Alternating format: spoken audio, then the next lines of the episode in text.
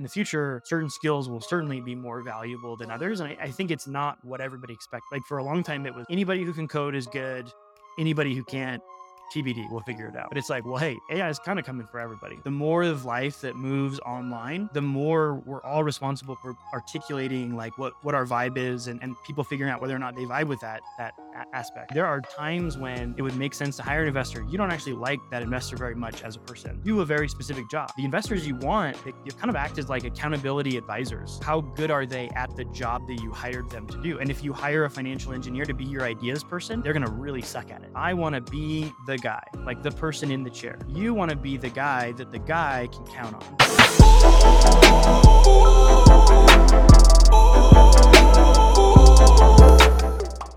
Welcome back to season 3 of the Generation Hustle podcast. We are continuing our VC series in episode 96 with Kyle Harrison, general partner at Contrary. In this episode, you will learn on how to achieve investor founder fit, how storytelling drives the world, Contrary's investment approach, and a particular trend amongst tech unicorns that Kyle refers to as thinning the herd. He also details the downstream impact of the current tech layoffs, as well as his experiences on Harry Stebbings' podcast, 20VC. Kyle is one of the most prominent writers in the venture space today, sharing his thoughts at his blog, Investing 101 2.0.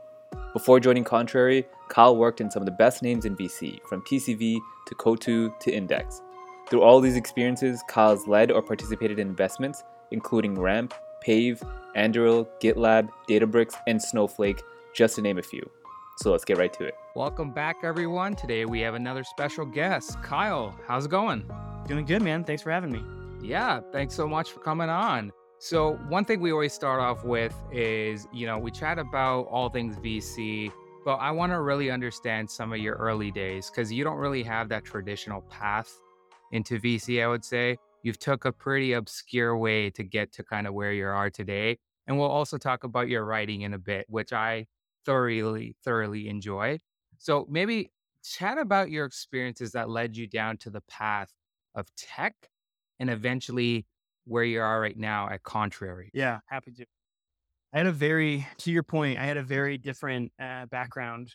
so when I got into undergrad, my original major was actually film. I was obsessed with Tarantino and Christopher Nolan, and I wanted to go to Hollywood and make movies. And so to pay the bills, I was doing wedding videos, commercials, everything. and eventually got to the point where I had too many clients, uh, started farming them out, just very casually farming them out to other friends of mine who did videos. I'd take a percentage. I'd say, hey, I got you a job. Can I take a cut? and then eventually realized I was actually a lot better at getting jobs than I was at making videos. I was never a very good videographer. Um, and so pretty quickly transitioned to doing that full time. So I'd, I'd, go out and get jobs. And then over time, I would say, hey, not only can I give you a job, but I can help you with your bookkeeping. I can help you do your taxes. I can help you with your website and your marketing and stuff like that. And got to the point where I was sort of this business in a box for mm. creatives, mm. expanded to photographers, graphic designers, whatever. So I joke that I, I ran a creator marketplace before it was cool. Um, you know, I mean, this this got started in 2010. Like it was not, eh, you know, there's not a lot. Right. Yeah. Yeah. Time, you know.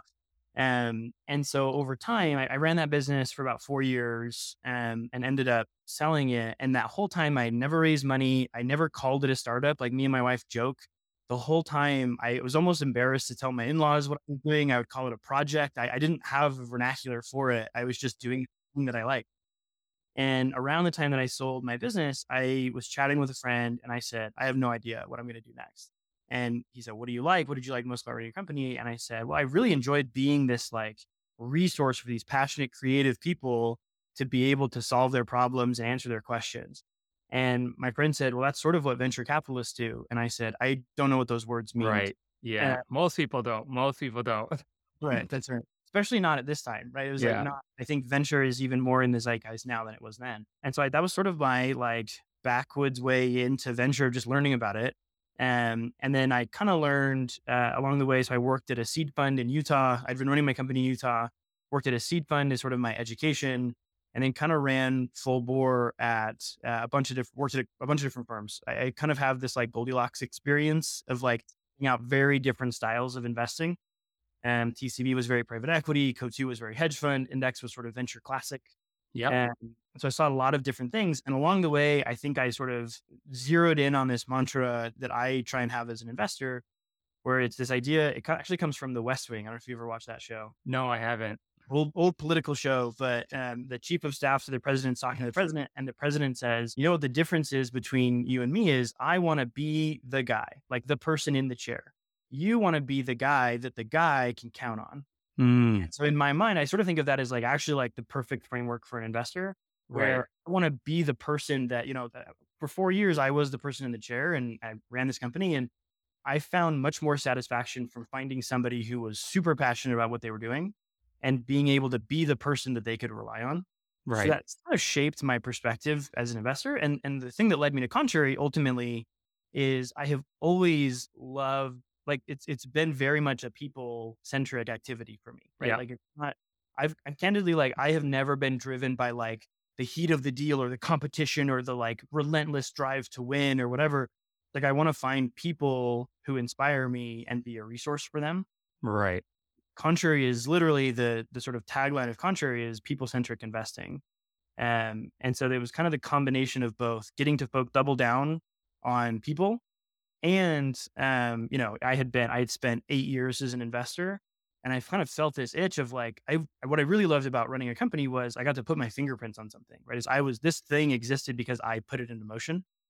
And at big firms like a Coatue or Index or whatever, like they're great, Yeah. but we roll on with or without you. Right. Contrary is still very young, right? We just celebrated our fifth anniversary. Like we're just getting going. And I have the opportunity to come in and build a new part of Contrary. And so that opportunity to but simultaneously get to invest in people that inspire me, but also get to build something was sort of the opportunity of a lifetime. Yeah. And, you know, drawing on some of your experiences from like the film days, has any of that like inspired your investment methods or kind of thinking or approach around investment? Because I always find it really interesting of individuals taking transferable skills from their passions and applying it to their kind of real life jobs or kind of what they do. And so, wh- wh- what's that kind of connection for you, if there is one?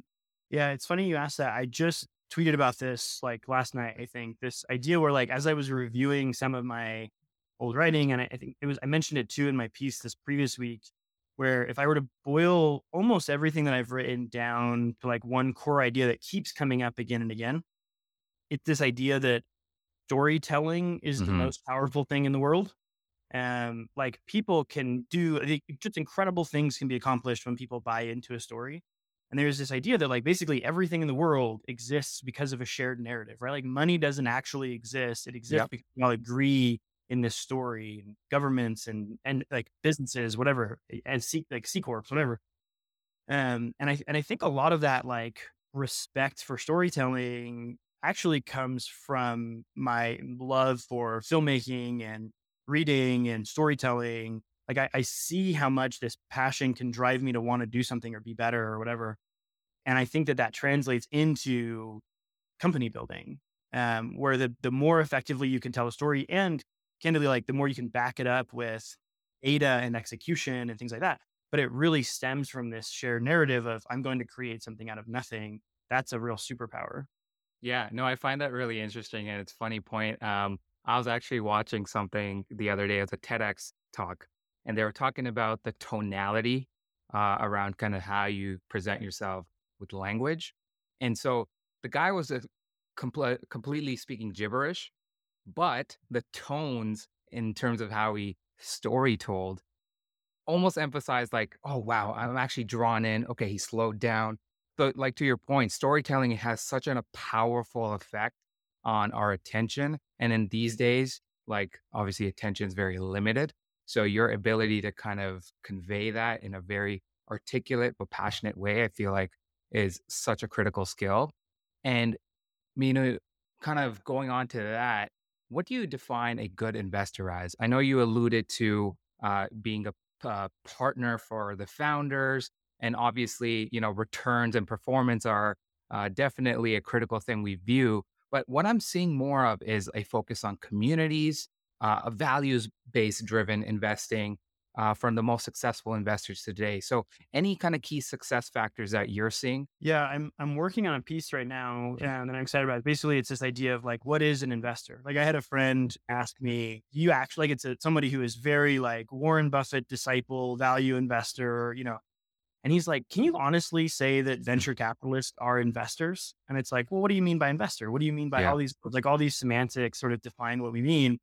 And my sort of takeaway as I have thought about it is I actually think different investors uh, are good for different things, right? I, Mm. I, I talk all the time about this, the Clayton Christensen framework about jobs to be done. And I think different investors have different jobs that you hire them for. And probably I think founders don't do a good enough job of thinking about it that way.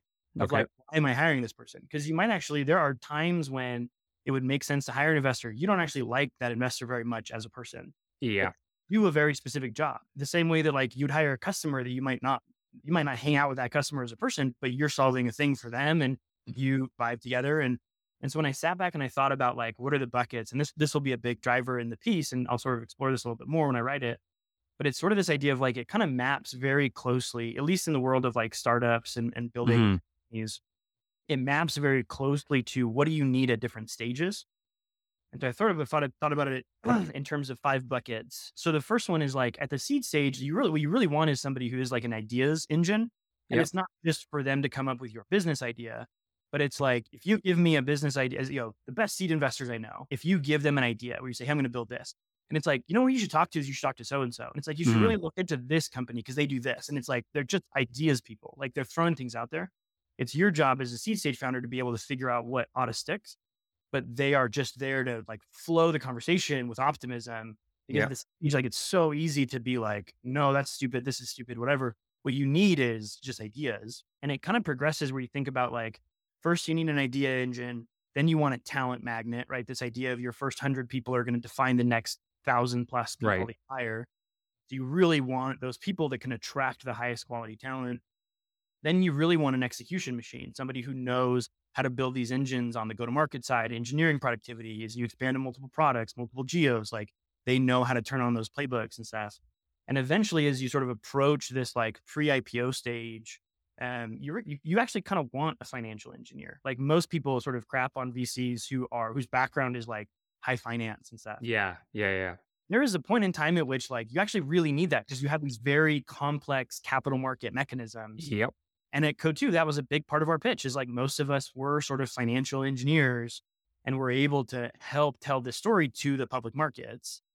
Um, and this also goes through into the public markets, right? Eventually, when you are running as a public company, the investors you want, they, you kind of act as like accountability advisors. Like Yep, yep. your largest investors in public markets keep you accountable. But those are like dramatically different people with dramatically different back. It's like not even instructive to compare them apples to apples. It's how good are they at the job that you hired them to do. And if you hire a financial engineer to be your ideas person, they're going to really suck at it. Like you need to understand what you're hiring them for. Yeah, no, I, I I love that in terms of just the thought process around kind of, you know, early days, you're still kind of figuring out product market fit and all that. So your product's probably not established. You might pivot here and there. So the ideas person in terms of getting to that next stage is very critical. And then once you kind of have that established, now you kind of want that go to market, that hiring to leverage that experience to get some of the execution. And last but not least, now you want to process and create those frameworks uh, to really enable you to get to that final stage, perhaps the IPO, right? So I actually love that and really will look forward to kind of reading that full uh, full scope. So uh, let's name a few companies that you've actually been involved in. Um, so Ramp, Pave, which I, I I love, we use that uh, at our company right now too. Uh, GitLab, which is very commonly used across most companies now too. So really, really well established names. Um, how'd you get to know these founders? I, I, I think a lot of VCs um, who have you know this great, great um, kind of um, I'd say experience and also these names backing them are traditionally known as you know the leaders in the space or thought leaders. But your your approach has always been the kind of personal, being personable. So how did you actually get to meet you know founder of Ramp, Pave, GitLab? How did that all stem, and like how did you win those deals? you know, like I said, I've been an investor now for this is my eighth year as an investor. And and in that time, I have filled different roles at different times. Different firms have different approaches. I've been a junior investor that supports a partner. I've been the partner making investment decisions. And every investment is pretty different, right? Some relationships run more deeply, some have just like a few months before you end up, you know, getting together and investing. And mm. some of you really connect on a personal level. And like I said, sometimes it is kind of transactional where like the firm has something that that company needs and they get together. Like maybe they're not best friends, but like those things work together. And I think about it a lot as this framework of sort of investor founder fit, where, you know, what what job, going back to this jobs to be done idea, what job would a founder hire me for? What can I do well for them? And sometimes that has been a function of the firm that I'm at, right? You look at a company like like GitLab. GitLab is a company that I wasn't as close. I didn't get to have as deep of a relationship with Sid and the team there as I would have liked. As exceptional as they are, and as much as I've enjoyed studying them, um, I didn't get as close to them because, again, I was at Coatue at the time, and one of the jobs that Coatue often got hired for was to help a company think about heading into their IPO. And so it's much more broad and it's, it's less less involved, right? Then you take a company like Pave, that's a much different story, right? Matt and I got to connect really closely. We'd have dinners together, we'd get to chat and talk and and getting to see what Matt and the team at Pave are building, that was something that I like deeply resonated with. Like I love this model of being able to take massive amounts of sort of abstract data and turn them into like a very operational asset. And Pave does that exceptionally well, right? Plaid is a company that does that exceptionally well. Like I love those companies. So I resonated with that. Matt and I got to know each other super closely. Like that was a very different relationship. But I think in general, like, and this has been true of my experience, I think this will be true of most investors' experience, is increasingly the reason that people uh, pick the investor that they work with can basically be summed up as vibes, right? Like it, it sounds kind of silly, but like the more of life that moves online, the more we're all responsible for articulating like what what our vibe is and, and people figuring out whether or not they vibe with that that aspect, right? Like I do that through my writing and my Twitter and even launching Contrary Research as part of Contrary, which we could chat more about if you're interested. But Contrary Research is a specific product that I have helped build within Contrary because that is the vibe that I want to to give out, right? I want people to know they're like, hey, I am thinking about a lot of these companies very analytically. I'm trying to understand them across many different industries and categories. There's a demand for people on whether it's talent or whatever who want to understand these companies better. Like that's my vibe is I'm trying to articulate and understand. I'm kind of a student of this stuff. Not everybody has that vibe and that's okay. That might not be the thing that you as a founder vibe with. Yeah. And so I guess based on some some of those value adds and as quote unquote vibes, you find the founders that kind of are attracted to that specific thing. And that's kind of how you match. And uh, I'm not sure if you're referring to the article written by Kaya. Uh, I think it was called Vibe Session or something like that. Um, I, I, recently read that too. It's uh, I, I, totally understand what kind of where you're coming from. And so you, you mentioned uh, creating contrary research. Like the inception of that it was kind of related back to kind of your work and your passion. How's that kind of helped you guys maybe design better frameworks around investing um, and kind of supported those decisions across Contrary. So, contrary to understand the sort of contrary flywheel is how I think about it. And um, so, contrary takes a very unique approach to investing, like I mentioned, where we think about the evolution of venture being the sort of old school classic way of venture is very much like company centric transactions. Like the bulk of what you are doing in terms of the relationship between the VC and the founder is you have a company, we have cash, we're giving you cash. Maybe there's a board member attached to it, but that's largely the focus. Like it has evolved to offer a bunch of different platform things and stuff. But at its core, it's still focused on that transaction with that company. And then you evolve to be a little bit more people centric, right? And you, so you have things like uh, Y Combinator that are a little bit more company centric programs, like changes the medium, but it still very much revolves around the company. Even if the company is very early, it's still revolving around, hey, we're taking this company through this program. Contrary, we see ourselves as sort of the V3 of venture, where it is very much this idea of like people centric communities. Strive to build these communities in everything that we do. And the way that we do that is through programs like we have our venture partner program that has, you know, at any given time, 100 plus students at the top universities and uh, graduate programs in the country. Um, we have a talent fellowship where we identify the sharpest people uh, that have worked at a bunch of great companies. We have the research fellowship, which are folks who are specifically interested in, in being storytellers and articulating these companies' stories. We have all of these different programs, mm. but at, the, at its core, we're focused on building a community Yeah. And the value prop for Contrary and the way that we think about things like Contrary Research is we're basically, we say to ourselves, we want to identify the sharpest people in the world and then support them relentlessly throughout their career. So, what is everything that we can do? What are different products and, and features that we can add to Contrary's offering that will remain relevant, even sometimes years before these Yeah. companies? And it's things like having a pretty robust talent network where we can help them with, uh, you know, job placement and comp negotiation, which is another reason we have a big appreciation for Pave, right? They're Yeah. helpful. All the way down to like having a space in New York where they can work out of as they start a company, co-founder dating to help connect them to other people in the community, all throughout this process. And then where I come in, I lead our later stage effort. And so if we ha- whether we have people who go and work at Series A, Series B companies, we want to go invest in those companies. That's you know the company like Ramp. We we helped uh, bring a lot of folks, the or sort of early team to Ramp. Being able to do that is sort of being able to not only say, "Hey, Ramp is a great business. We're gonna that's gonna be a great investment for us because they're a great company," but it's also a way to indicate to those people, "Hey, we have huge respect for you. That if you're going to go work at this company, we want to invest in that company." Or we Right. go to a company and we say, "This is an exceptional company. We want to help our community go work for this company." So we're constantly di- sort of dictating, you know, the product offering that we have, and that is our vibe. And people decide if that's valuable to them or not. And for some people, like if you're a you know force time founder that's just going to go hire the same 50 people you've brought into all your previous companies, that's great. We're probably not the best fit for you, and that's okay. Yeah.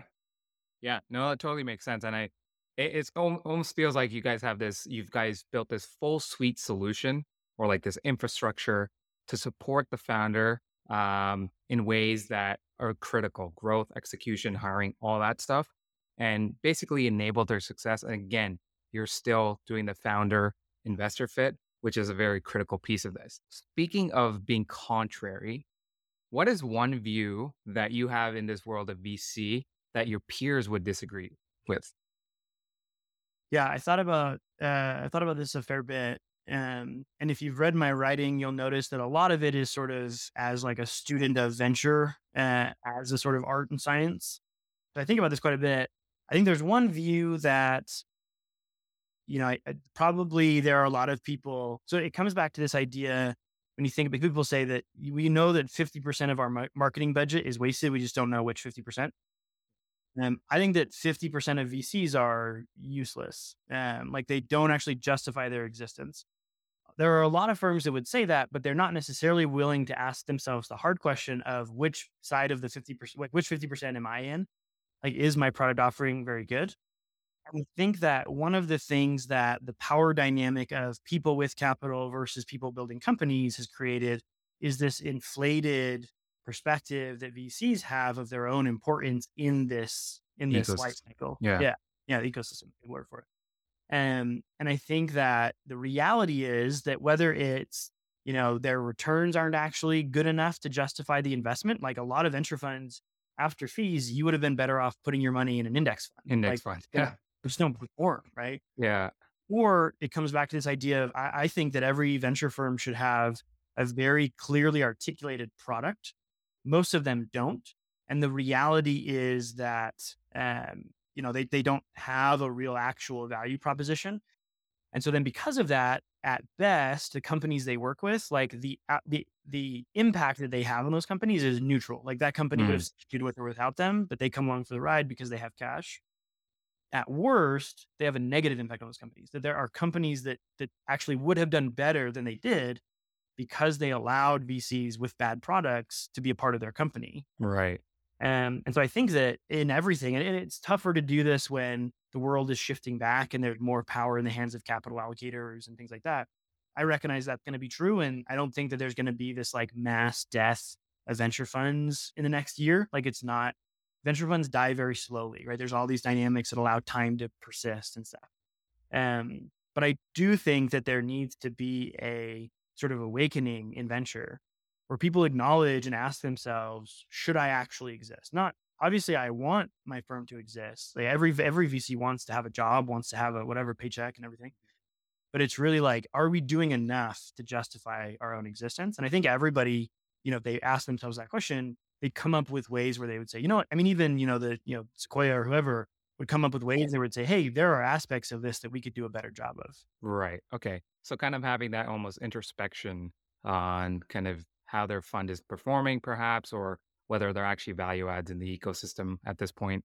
Um, and I, it's it's something that I've talked to founders a lot about is are these VCs actually just coming in just as a capital uh, form of capital and they're just allocation uh, on this fundraise or like what's their purpose? And uh, just doing some research uh, you find that you know it they just come from money. It's uh, kind of like you know your typical set of VC structure if you want to call it that more PE guys if you want to uh, draw back to that conclusion. But you know it's it's very interesting that you kind of talk about this awakening which brings us to our next point which you have an article that you just recently released called uh, Thinning the Herd. Um, so, in it, you describe the current landscape of unicorns, which obviously over the last two years with valuations, we've seen quite a bit of them. So, and you drew four key areas to focus on. So, I'd love for you to kind of maybe highlight the topic at hand and help us understand those kind of four key areas that you drew some conclusions on. So the framework that I use is basically asking the question of if a lot of these unicorns are going to fail, whether that's fail to live up to their unicorn valuation or fail period and and and go out of business. Um, there are four things that I see as very likely to be contributors to some aspect of that failure. Um, so the first one is understanding investors' experience, and I think that the almost across the board, the number one reason that a lot of companies couldn't raise money in 2022 and they many of them won't raise in 2023 is because there's this dramatic misalignment between mm. investor expectations and founder expectations right um, and i'm always surprised and i shouldn't be because it's i mean different people have different jobs like this is investor math is not something that founders need to be steeped in every day the way that investors are but so often um, i see that founders don't they're not necessarily thinking about it from the perspective of the VC. They're thinking about it from their perspective, right? So right. founders, they know the markets have tumbled. They know that things have, are not in a great place and there's struggle and stuff. And so they they know that they should take a haircut on their valuations or their expectations. Um, but they look at these big public companies that have dropped by 70, 80, 90%. And it's like, well, we were never that far ahead of our skis. And so we mm. should expect what, you know, a 10, 15, 20% drop in our valuation. But VCs are benchmarking the size of their outcomes to those large public companies that have seen 80, 90% reductions in, in right. And so they're realizing like, oh, if I invest at a billion dollar valuation for a series A company that has less than 5 million of revenue, if I get into that valuation and I'm hoping for, let's call it a 5x return, it's still, it's still at an early stage, even though a billion dollar valuation is more than Amazon went public for in 1997. Right. Um, but they're thinking, well, crap, if I look at the largest company in this category and they have hundreds of millions of dollars of revenue and they're only worth two and a half, three billion dollars, I can't make my return work. And so I won't do the deal at all. Like I just can't, I can't do it. Right. The existence of public companies that were trading at 50 times revenue, that's what allowed investors to be so haphazard with valuation. Mm, interesting. Okay. So that's like the number one thing, right? Is just this misalignment of expectations. Yep. The, the second piece of it is is sort of understanding how that translates into what a down round is and like the the sort of philosophy behind it. Because this is another aspect that I think founders to some extent get wrong, right? They, they think that there will always be a market for their stock and their company. Mm-hmm. And that comes from this idea that like that's that's effectively how public markets work for the most part, right? Even if it's penny stocks have some demand for their stock because yep. somebody's holding it, right? Um, and so for public companies, there's this appetite and, you know, the, when the value is low, it actually increases demand, right? If somebody's stock price goes down, that actually increases the likelihood that somebody will want that stock because right, there's an inverse relation in terms of normal demand and supply. Yeah, exactly. Venture markets, private markets don't have that. Um, like in private markets, the lack of initial demand becomes this like self fulfilling prophecy. So the more VCs who initially say no, it actually increases the odds that other VCs will say no. So mm. there isn't really an easy equilibrium that can be reached if every investor sees this as like, I this is something I can't do. And so that's why you need to think about your business as this like risk reward calculation. Like, why should this investor want stock in your company? What is the upside for them? And if there isn't upside, they won't do it. It's not like there's not enough upside until you get down to the investors that are so bad that they have they're okay with tiny upside. It's like, no, like nobody will do it.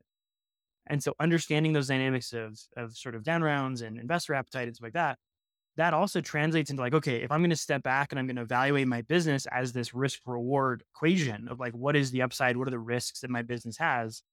Um, it comes down to the sort of third and fourth principle, which is number, you know, the third one is effectively these companies that just continue to burn atrocious amounts of money. And then eventually that leads to layoffs, right? And, and they have to deal with that.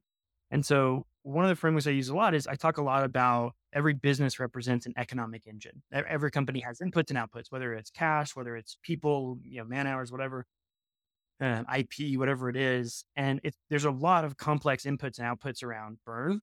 And if you get those wrong, that's what translates into layoffs is you say, oh crap, we've miscalculated how much leeway we have. Um, and this past week, I wrote this this piece about dependencies yep. and how yep. controlling your own destiny is a function of introducing as few dependencies as possible to your business. But if you just assume as a founder that you can keep burning, keep growing, keep hiring, keep running out of money, and eventually there will be a pot of VCs at the end of the rainbow waiting to give you money, like it's a gamble. Like maybe, like maybe Yeah. that works out, but it's certainly a gamble, especially in a world right now where there's sort of that that likelihood of there being cash is much lower than it's been in years um, you're creating a business that is dependent on cash. Like it cannot Right. exist as a going entity without that cash infusion. And that's just layers of risk and dependencies that that put you in danger. And so I think a lot of these companies are not going to recognize that they need to use their resources to get themselves to a point where they're not as at much risk to all of these different aspects. Right. And so if I was a founder in this specific situation right now where I'm facing perhaps a flat round and down round, given the, you know, realities of our situation right now, how would you or like what piece of advice would you give them in terms of managing this whole kind of process? Because um, I recently spoke with Brian Hollins of Collide, and his viewpoint on this is like this is just a blimp on kind of the long term scope of this. So if you are like truly looking at this from a long term perspective, there is still markup you can make in the future, depending on how like how you take advantage of this current situation that you're in. The advice that I'd give to folks is kind of what I said about like adopting that investor mindset and understanding the upside case and like and like you know your business better than anybody and so you really need to articulate that upside case and what it is, right? And I agree. I think that in many cases, especially with certain companies, there are companies that and this is a lot of, you know, my perspective, not always necessarily the view of contrary, but from my perspective, there are a lot of companies that have, I think, have been oversold, right? People are, there are phenomenal businesses that have dropped dramatically. Um, and I, I think are, uh, it's sort of an overreaction, right? And so I, I agree with that point that this is sort of this, this moment in time where everybody's panicking and it doesn't mean that this is where things stay. Yeah. But if you look at, like, this is what's crazy to me is that it just, it only took two years for us to like collectively lose our minds. Because if you look at the, the real blip was the last two years, right? Like if Yeah. you look at sort of the like normal trend line evaluations, the last two years was insane. Mm-hmm. We are sort of back. We're again, like I said, we're we're sort of below norm, but we're coming back. And we've had a couple good weeks, and um, I think that we're sort of getting back on track. Yep. Yep. But it would be a mistake. Like Bill Gurley has this great line about we we have to stop talking about things as cheap relative to what they were. Those valuations don't matter. Like they're not a sort of story line, like a, a point in the story. They are an anomaly that should be cut off and ignored. Right. Not cheap relative to that. You have to understand a different sort of baseline. And so when I talk to founders, I think the advice that I have is like, okay, be pragmatic. Like maybe it's not, you know, for like the average software company is trading at four or five times forward revenue. Maybe it's 10 times. Like that, it's such an arbitrary number, but like that's the number people often come back to is like Okay. best companies will trade at 10 times forward revenue. Okay. Make me the case. I'm going to invest right now. The average hold time for a venture fund is five to eight years, depending on if you're getting in at the seed stage versus the B or C or whatever. But for, especially for these later stage rounds, it's like five years is about as much as these companies will underwrite. Often it's longer, but they have to make a case for what's going to happen over the next five years. And so as a founder, you need to make the case of like, okay, well, what do you uh, like? What do you generally expect you can grow at? And I don't think you need false precision of like, oh, here's the the sort of two decimal point gross margin we're going to have in 2027. Like it doesn't need to be false precision, but it's like in general, I think that we can get to what 100 million, 200 million of revenue. You traded two times at, at 10 times or whatever, right? That's that's a billion, two billion dollar company. Like if you can't honestly make the case for why you can be this exceptional thing, yeah, it is harder for the investors to make that case to themselves. A lot of times they're going to get it wrong, right? And they're going to undershoot it. But in a moment like this, where everybody's sort of panicking, the best thing that you can do is to try and articulate very clearly why this can be such a big business. And there are aspects where people will say things like, yeah, but here's what we're going to do with our core business. We're also going to add on payments, yeah. payments. We're going to launch new modules. We're going to do this and that. And it's like, great. Investors are going to discount a lot of that stuff, but that at least helps them get to a benchmark of like, oh, if this could be a multi product, multi geo, multi business model company platform. Yeah then even if I discount everything else outside of the core business by 75%, that's still a 25% bump from where you would be. Mm-hmm. And you need to articulate that vision of what your company can be. Yeah. So again, it comes back to kind of aligning incentives on both ends and understanding, you know, VCs have their own incentives that they have to kind of, you know, work with. And then founders obviously need capital to grow. And so what's the story that you're going to articulate to convince a VC that the inv- there's alignment, right? So, especially in this environment. So, um, in the article, you also sp- spoke about layoffs, right? Which we've seen quite a bit of. And, you know, surprisingly, even at the large tech companies, um, you know, minus Apple. Uh, but what are your thoughts on the ultimate kind of maybe downstream impacts of these layoffs? Because I'm I'm starting to hear a lot of like um, chatter around, you know, engineering um, compensations coming down. Um, so, you know, as you mentioned, two years, last couple years, it's kind of a blimp, right? It's a deviation from the norm per se. So, what are your thoughts on the impact of that? Yeah, I think that there are two aspects of this. And the first is just in general, like what what impact will this have on on markets and labor markets as a whole? And then when you when you drill into like what does this mean for salaries for engineering folks and things like that.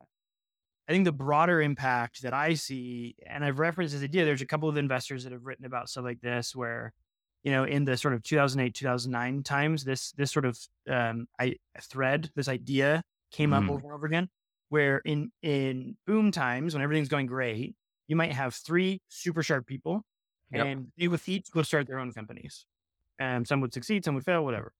In bust times, when stuff is really tough, those three people would probably get together and start one company and be better for it, right? I do think that we are going to see a lot of that where there is just a lot of like, hey, like we need to really like consolidate resources. There's not going to be enough for everybody. And so let's increase our chances together. I also think that in many ways, these layoffs have sort of broken the facade of big tech job security. Mm-hmm. And I think that that will actually lead to a bifurcation. I think there are some people who really all they wanted in the first place was job security. They wanted yeah. comfortable, you know, comfortable working environment, whatever. And so they actually might leave tech. Um, they might go get a tech job at a non-tech company because what they want is security. They don't want the sort of innovation and cutting edge stuff. Got it. Um, but then the other sort of bifurcation of people are going to be recognizing, well, crap, if I could lose my job anyways, right? Like, why not start something or go join something that I'm actually super excited about because there's risk in everything that we do, right? So it'll sort of change their their appetite for risk or the way they they calculate risk. Um, how that translates specifically into engineering. Um, and if you look at a lot of the layoffs, like it's actually what is more instructive is if you look at where the cuts came, if you can get some perspective, it doesn't always announce it, but you look at things like Microsoft, I think, cutting their whole like meta reality team. Yeah. Yeah. VR stuff like that, that speaks volumes even more so than laying off 11,000 people in general. But it's like those are specific strategic decisions that they're making at, at that level. And what that means for them in the future, of what they're going to do in that space, who knows? But that's that's something you can learn from. On the engineering side, I think there's even more than just layoffs. I think there's a lot of forces at play, right? Like I think a lot in the future, certain skills will certainly be more valuable than others. And I, I think it's not what everybody expects. Like for a long time, it was like anybody who can code is good anybody who can't, TBD, we'll figure it out. AI for you. But it's like, well, hey, AI is kind of coming for everybody. Like there's Yeah. so different aspects of the job. And so when I think about it, I think that it is more so a question of um, where is there the most value that is the most difficult to replicate, whether replicate by machines or replicate in someone else, right? That's the whole idea of supply and demand in labor markets is how difficult would it be to replace this person with their particular skill set? And so when I look at what's happening, I think things like, you know, front end dev work is certainly a more at risk because there's so much data to understand and then to replicate when you look at things like um, Copilot and, and sort of like code completion and stuff, a lot of that is based on the more simple sort of feature des- like building and stuff like that versus like complex backend systems that require a lot of optimization. Those are much more difficult to just like have AI do, right? Because it's, Yeah, it's yeah. more unique to your situation and your needs and your load times or whatever. And so I think that's a component of it. I think there's also this aspect that like design will increasingly become important. And I think that the sort of differentiation of like how does a product feel is becoming more important because we're all spending so much more time interacting with digital products. And for Contrary Research, just last week, we released this deep dive on sort of the world of design and thinking about uh, Canva and Adobe and Figma and all these different things. And there's sort of this like spectrum of professional designers looking for more flexible tools. While also you have the rise of this sort of citizen designer, right? Of somebody Mhm. who's using Yeah, yeah. Canva who wants to tell stories visually, but isn't necessarily a professional designer. And I think that those aspects, going back to this idea that storytelling kind of rules the world, I think those skills will be more important. So the more effectively that you can communicate visually and articulate interesting ideas, those will continue to be valuable. If you don't have those things, you will continue to be replaceable, which is tough. Right. It's almost like the soft skills in today's environment are becoming much more valuable in a sense versus say the hard skills because some of the hard skills are being replaced by, you know, AI, computer related stuff, right? So I don't really need maybe a physical designer anymore. I can use this like low code tool to perhaps produce something versus it's very hard for maybe AI to you know, communicate a story tell and stuff like that in a personal way that a human can, right? So I actually really agree with your point there. And, you know, that really brings up brings me to something I've been really, really fascinated about and trying to research a lot more about is the labor market that relates to Gen Zs. You know, there's a lot of news about Gen Zs being pretty frisky around kind of their employee employers and kind of their relationships that they have. So do you have an opinion on how corporate America perhaps or you know, let's just say corporate anything, uh, can work towards establishing a better relationship with Gen Zs, right? Because we know there's going to be a huge influx of talent, but there's obviously strong challenges with retention, engagement, and productivity. Yeah. Um, one of my favorite, so my good friend Rex Woodbury Mhm. uh, writes the digital native. I, I kind of uh, joke that he is my Gen Z whisperer.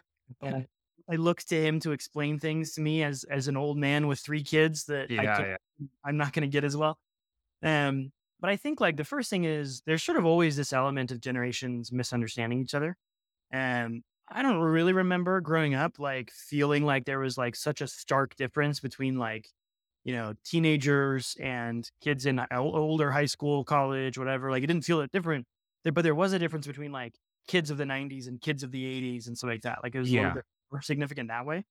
But now it's like down to the like within a couple of like we could be a couple years apart and we have very different experiences, Right. largely around technology, right? Technology is exactly that.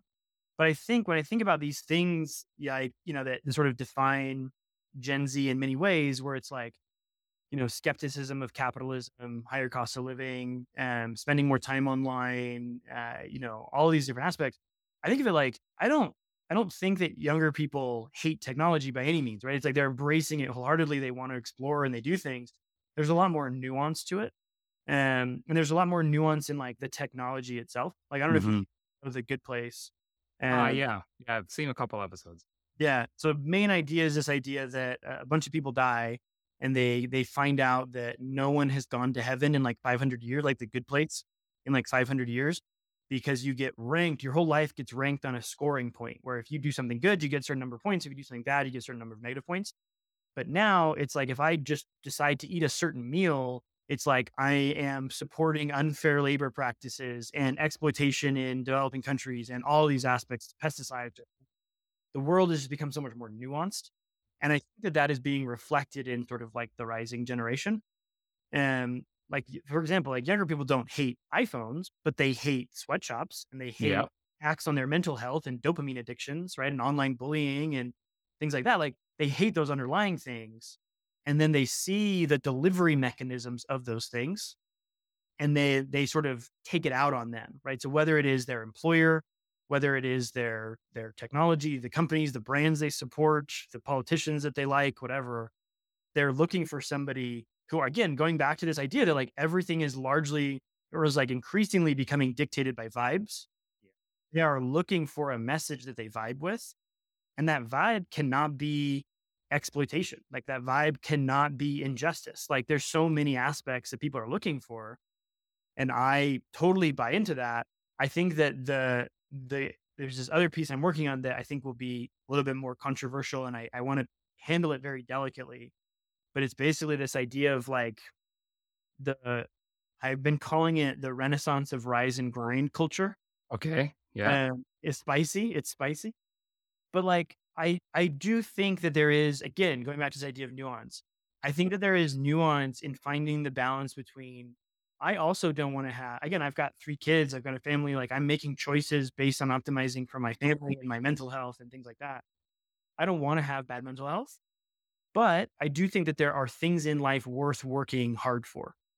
Um, that there are injustices that you can't just be mad about. You have to work to change and restructure. Like I think that there is more nuance than just saying like I hate that thing and then I'm good. Like I said, I hate that thing and I'm just going to live my life as though I hate that thing. And it's like, well, then change. Like what what else should we? What other things should we? Yeah. So much complexity in the world Yeah. that like more and more people are going to need to pick a, a thing they want to accomplish in life, right? Because you can't simultaneously say, I just want to make as much money as possible, live my own life, don't hurt anybody else, just do your own thing, but then also be outraged by the way the world is. It's like, well, then work hard to change the world. And I think there are Yeah. a ton of people, Gen Z, it's not an age thing, it's certain personalities and stuff. There are a ton of people of all ages who adopt that mentality.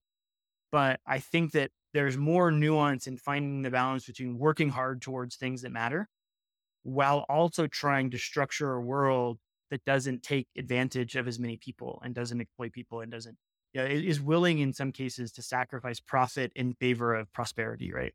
Yeah. And we can definitely get into this whole rabbit hole of, you know, developing countries not going to be doing the same thing as Western countries uh, because they weren't enabled the same way that we were, right? We exploited everything and now they're trying to get to the same level, right? So there's going to be different perceptions and kind of, I'd say, this morality across different cultures, different countries. And that, yeah, so we can get into this whole rabbit hole. So, but we'll, we'll, we'll stop it there and I'll wait for your uh, article. I, I want, I really want to read that. That sounds interesting.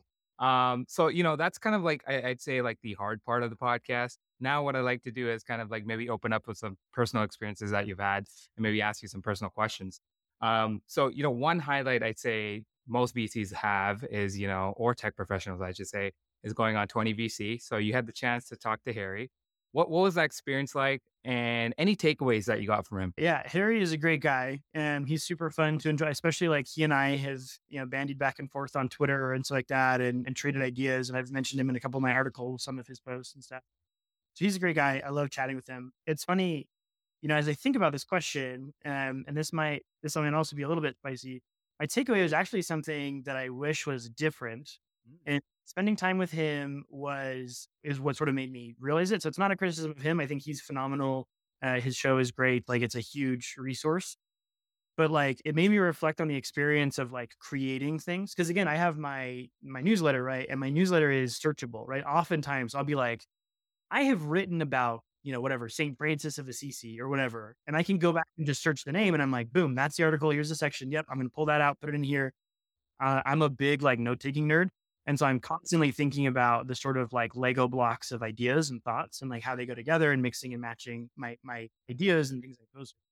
And I found I have found that with podcasts and YouTube videos and stuff, there's so much information density. Absolutely. Um, yeah. but it's like it's so inaccessible, right? Like when you don't have transcripts, you don't have the ability to search through things or whatever. Like that's one of the things that the sort of onslaught of, of AI tools over the last year or so that I have loved is I'm constantly playing with like YouTube and podcasts like Mhm. transcribers, synthesizers, and summaries. And like I can ask questions of it I'm seeing in a certain podcast or whatever.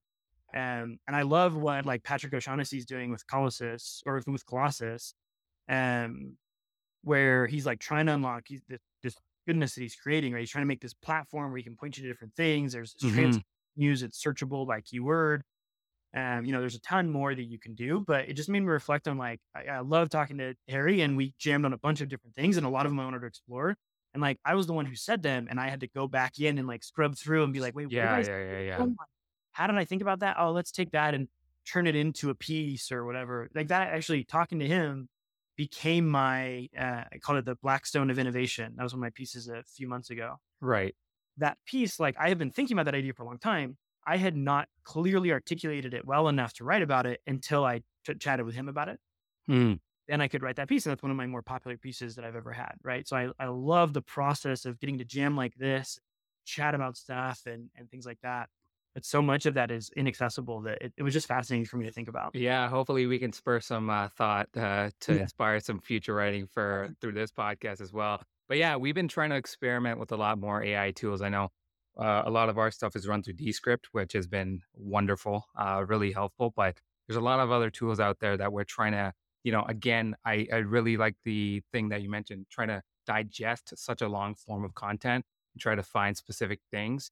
I mean, sure, we tag specific timings and stuff like that through the podcast, but it's not in a form where it's really digestible. Um, so, you know, trying to make that easier. We're, we're trying to explore those options. And yeah, glad you kind of put that in my brain again because uh, got a little lazy with that stuff. Uh, and so, you know, let me ask you about this. What are you most proud about in your life up till now? And then on the flip side, what is your biggest regret? It's a pretty easy, the, the thing I'm most proud of is a pretty easy answer. So, like I said, I have three kids. Yeah. I have a six year old named Dax, a three year old named Jed, and then an almost one year old named Eve. Those are my, those are my kids. Yeah. And I got to tell you, like, I, there's this whole, it's funny too. There's almost like a culture war in itself of people with kids and without kids. And is it lazy to not have kids? Is it living your best life to not have kids for a while? Whatever, like, always back and forth. I have no opinions on like when, like, everybody, it's a different, unique decision. I had, uh, so I had my, uh, I started, I got married when I was, you know, 22. And I got married pretty early, had kids pretty early. Um, and I got to tell you, there is nothing more satisfying than, you know, we read with our kids all the time and, and try and help them understand things and try and talk to them like they understand what we're talking about, not sort of babies. Know? And my son is now reading exceptionally well and can understand concepts. And he'll come to us and ask us like questions about these words. And it's like, where did you even learn that word? Like, Yeah. Yeah. and an opportunity to be able to reflect on like, we enabled this kid to take in information and now he's doing something with it. And that is, I mean, by far, you know, one of the things that I am most proud of. And I think that when I think about my biggest regrets, I think that it it probably looking back, it is times when I felt something very strongly Mm-hmm. and didn't act on it because I was trying to be very risk conscious. Um, and so there are, you know, whether it's like companies I look back and I think, man, there there was a part of me that thought I should just go work for that company. And I didn't I wanted to be safe and it was still early days and those things have done really well or whatever. There's investments that I wanted to make that I didn't make. There's things in my life, you know, whether it's hobbies or activities or moving somewhere or whatever that I wanted to do that I didn't do because I was taking into account risks. Um, and I regret that. Like I wish I could go back and sort of recognize the same thing I've talked about in some of my writing, which is like there's risks everywhere, whether you Yeah. take it it's safe or not. And so you might as well risk things in in pursuit of things that you are passionate about. Yeah. And for me, like risk is a catalyst for learning. And uh, that's kind of the approach that I take with a lot of things, right? So I had a lot of friends uh, tell me that this uh, podcast isn't, you know, just a waste of time and all that. I'm 100, almost 100 episodes in. I've learned so much. It's like an MBA essentially. Um, and selfishly, uh, I get to spend time with some of the smartest folks uh, and learn from them. So it's been one of the most fr- fruitful experiences, and it's just taken that risk of time, which I obviously I could have spent somewhere else, but it's something I've learned that I'm really passionate about. And there's also soft skills that come out of it in terms of interviewing and learning how to actually outreach uh, and finding individuals, right? So that's that's kind of what I draw on as well. So um, I'm gonna finish the podcast off with a very quick lightning round. So uh, four questions. You have a couple an- uh, seconds to answer each one. So let me know when you're ready. Uh, I'm ready to go. All right, sweet. Favorite book of all time? I struggle with this question so much. I'm going to talk fast, like my seconds. It is like asking like which of my favorite child. Like I have different books for different things, different jobs. Right. Narrowed it down to three. Um, I read the biography of John Quincy Adams, which is such a weird book, but Okay. the dude is like such an enigma. And he wrote like journals that are basically the only reason we have a lot of knowledge of the early sort of American experiments. Right. And I love journal writing and I love that. I'm reading Brandon Sanders, Brandon Sanderson's Stormlight Archive, which is like Okay. such an experiment in like human psychology and experience and stuff. Interesting. And then obviously I'm a religious guy, so the Book of Mormon and the Bible, like those are constantly part of my my uh, repertoire. Yeah. No. Cool. Uh, if you could have dinner with one person, dead or alive, who would that be? Um, so I am I, I am a massive fanboy of Walter Isaacson. Okay. I would love to sit down with him, and I feel like it's kind of a cheat code in this question Yeah. I, he has spent so much time with other people that could be on that list. I'd like to be able to understand him and how he's gotten into the minds of these great people. And I think that would be such an awesome conversation. Very rewarding. Cool. The technology that you're most excited about that is not generative AI. yeah. Um, so the thing I am spending the most time thinking about right now is actually, and this surprises people sometimes. Um, I think that there is still a lot of interesting opportunities in the world of cloud security. So basically, you think about like everything is moving to the cloud. We're still way earlier in that transition than we think. And cloud security giants, Wiz and Lacework and these folks, they've done a great job of sort of taking the old paradigm and moving it into the cloud where it's basically scanning and creating alerts. But I think there is still so much intelligence to be able to understand. And it's basically like all of the physical security infrastructure, which is literally trillions of dollars Yeah. online and understanding the value of the things we have online is going to be massive. And so I've been spending a ton of time on that. We're going to put out a contrary research deep dive on it next month. I'm Okay. super jazzed about that space. Cool. And last question, controversial for most folks. Do you like pineapple on your pizza? Yes or no? Um, I am a 100% pineapple pizza guy. Okay. Cool. Cool. I don't care who knows it. I've been criticized like, on a personal level, and I don't care. I'll keep doing it. Yeah. Maybe we got to do a research piece on that one too. But uh, yeah, thanks so much for doing this, Kyle. Any last words for our audience and maybe where they can find you?